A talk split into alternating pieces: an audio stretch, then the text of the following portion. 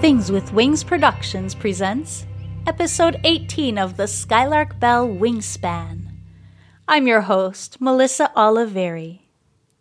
In our previous episode, Lucas had a strange dream which involved he and Magpie getting married by a mysterious woman.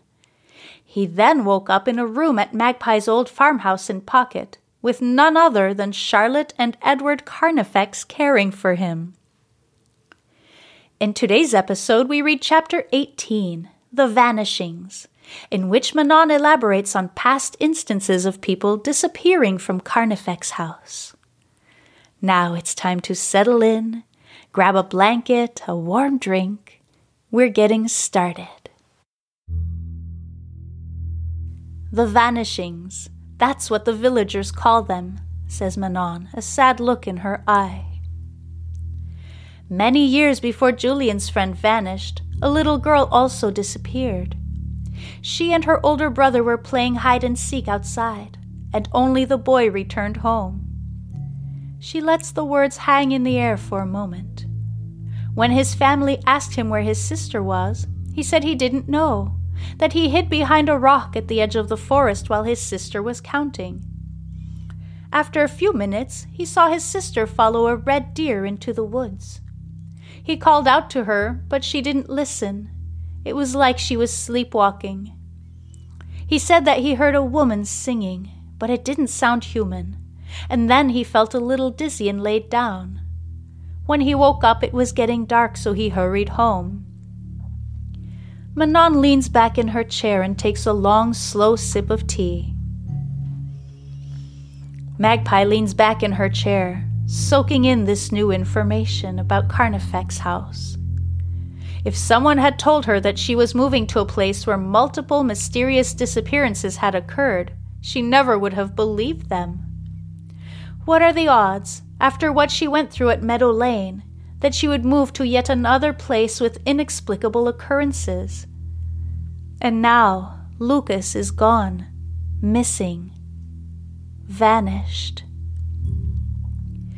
So, how many people have disappeared like this? asks Magpie, trying to put the pieces together, still holding out hope that Lucas will walk through the door at any moment.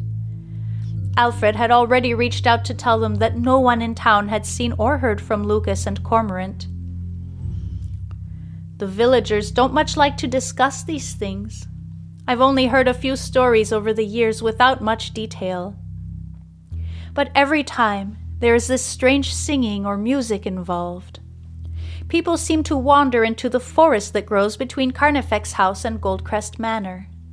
The forest belongs to Carnifex House as well, but no one ever ventures there. Magpie furrows her brow. She hadn't paid much attention to the forest, mostly viewing it as an obstacle between their farm and the main road winding down the cliffside towards town a thought begins to wind its way into Magpie's mind. What is it, Magpie? asks Manon, seeing the shift in her facial expression. Lucas told me he was going to ride down to the beach, then follow the coast to the main road, and come back up that way. If he lost track of time and was running late, maybe he decided to cut through the forest to get back here.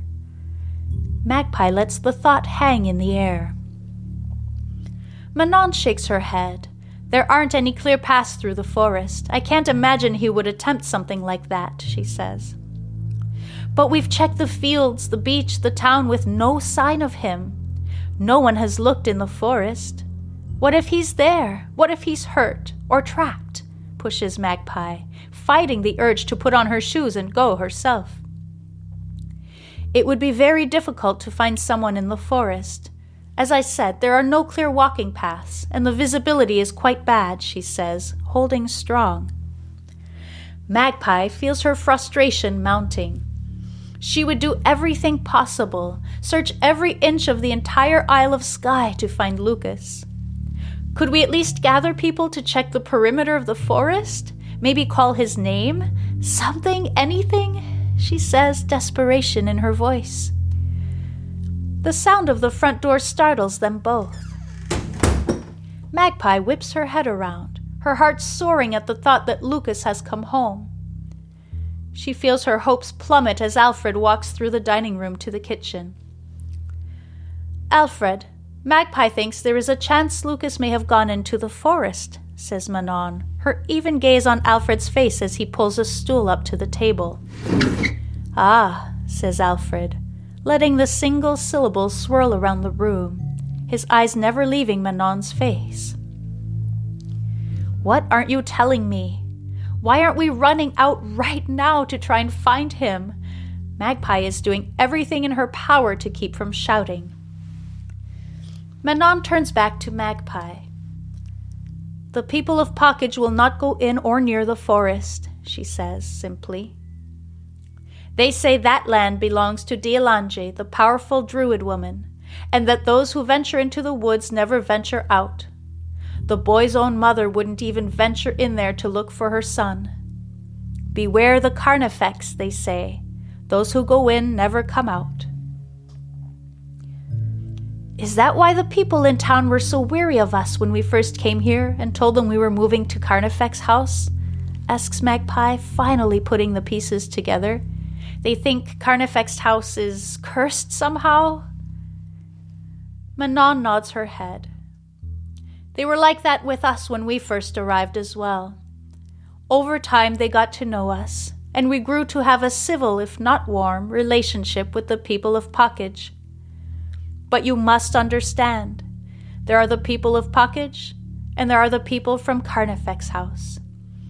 We are not one of them, and they are not one of us, she says firmly.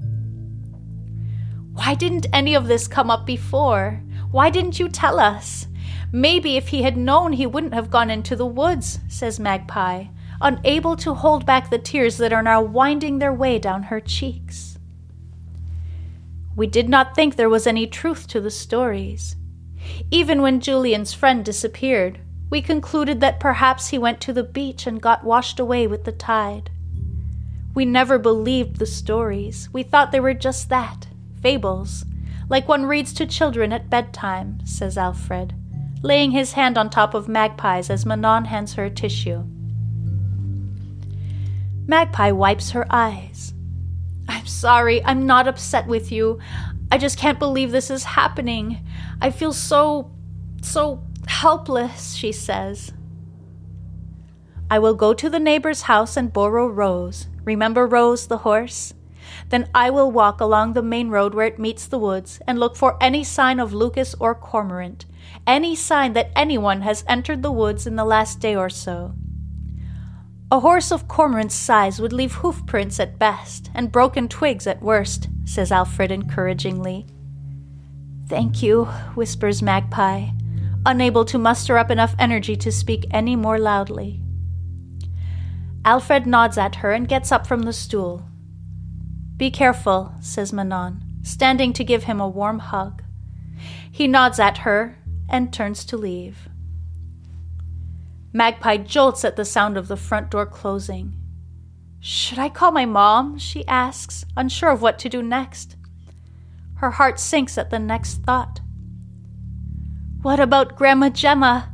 How am I going to tell her? Lucas is all she has. At this, Magpie lets the tears flow freely. How could everything go so very, very wrong? Why don't you and I put on our boots and walk along the tree line on this side of the forest? It will do us good to get some fresh air, and this way we will see if there are any signs of Lucas or Cormorant on this side of the woods. We? asks Manon. Magpie catches her breath and wipes the tears from her face with the back of her hand. She nods and stands up on shaky legs. It will be all right, Magpie. No matter what, Everything will find its way in time, she says, taking Magpie's hand. Magpie looks at her quizzically.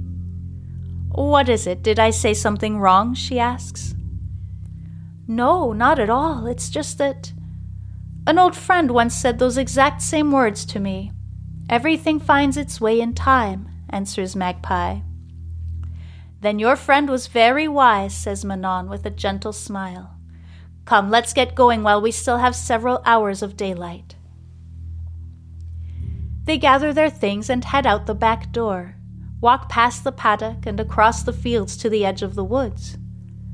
Magpie sees a huge rock where two of the fields intersect. This is the rock that the boy was hiding behind when he saw his sister wander into the woods, says Manon, nodding toward it. The rock is a marker, so the landowners know where their land ends and the neighboring farm's land begins, she adds. There are rumors that it was used as part of Druid rituals centuries ago, but of course no one knows whether there is any truth to that. Magpie walks up to the rock, feeling the rough, mossy surface with her hands as she circles behind it before crouching down, imagining that she is the little boy playing hide and seek. She feels the familiar tingle of a vision coming on, and sure enough, out of nowhere, a small boy appears next to her, crouching low to the ground, his eyes fixed on something near the line of trees ahead. Magpie follows his gaze and sees a small girl with a simple brown dress and leather lace up boots, her hair tangled by the wind, walking toward the forest. As she steps beyond the first line of trees, the boy stands up and takes a step out from behind the rock. Shelta, he calls, his small voice quickly getting carried away by the wind. Shelta, I'm over here, he shouts, waving his arms wildly in the air. Magpie watches as the girl disappears into the darkness beyond the tree line. Then she turns her attention to the boy. He is looking around like he is trying to find the source of a sound. Suddenly, his knees go weak and he sinks to the ground. Then his eyes get heavy. The boy in her vision fades away just as he is going to sleep. Magpie, is everything all right? asks Manon, peeking around the rock at Magpie. I think we should start over there, at the tree line, says Magpie, pointing to the spot where the girl walked into the forest, never to be seen again. Thank you so much for listening. Join me next week for Wingspan Chapter 19 One Step Forward, One Century Back, where Lucas comes to terms with the fact that he has traveled back nearly a century to early 1920s Pocket. The Skylark Bell is brought to you by Phaeton Starling Publishing and features original music by Cannelle. If you're enjoying this story, please consider leaving a rating or review. They're both greatly appreciated. You can also support my work by subscribing to Patreon, where you get early access to episodes as well as MP3 downloads of the music, artwork, writing, behind the scenes videos, and more. Check the show notes for links. Before I go, I'd like to share this reel for a podcast I quite enjoy called Haunted UK that covers a variety of unexplained and paranormal events. If you enjoy the supernatural side of the Skylark Bell, you'll definitely want to check them out.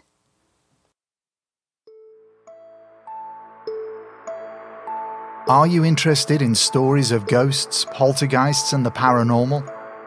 Do you love an amazing tale of an unsolved mystery, a strange disappearance?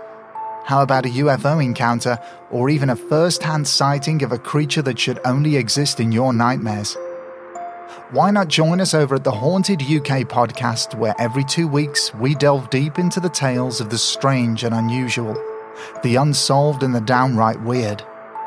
The Haunted UK podcast is available on all major platforms, as well as being on Instagram and Ko-fi. So why not give us a follow and get involved with the show? Thanks for listening, and we really hope that you'll join us for our next episode. And on that note, it's back to the show.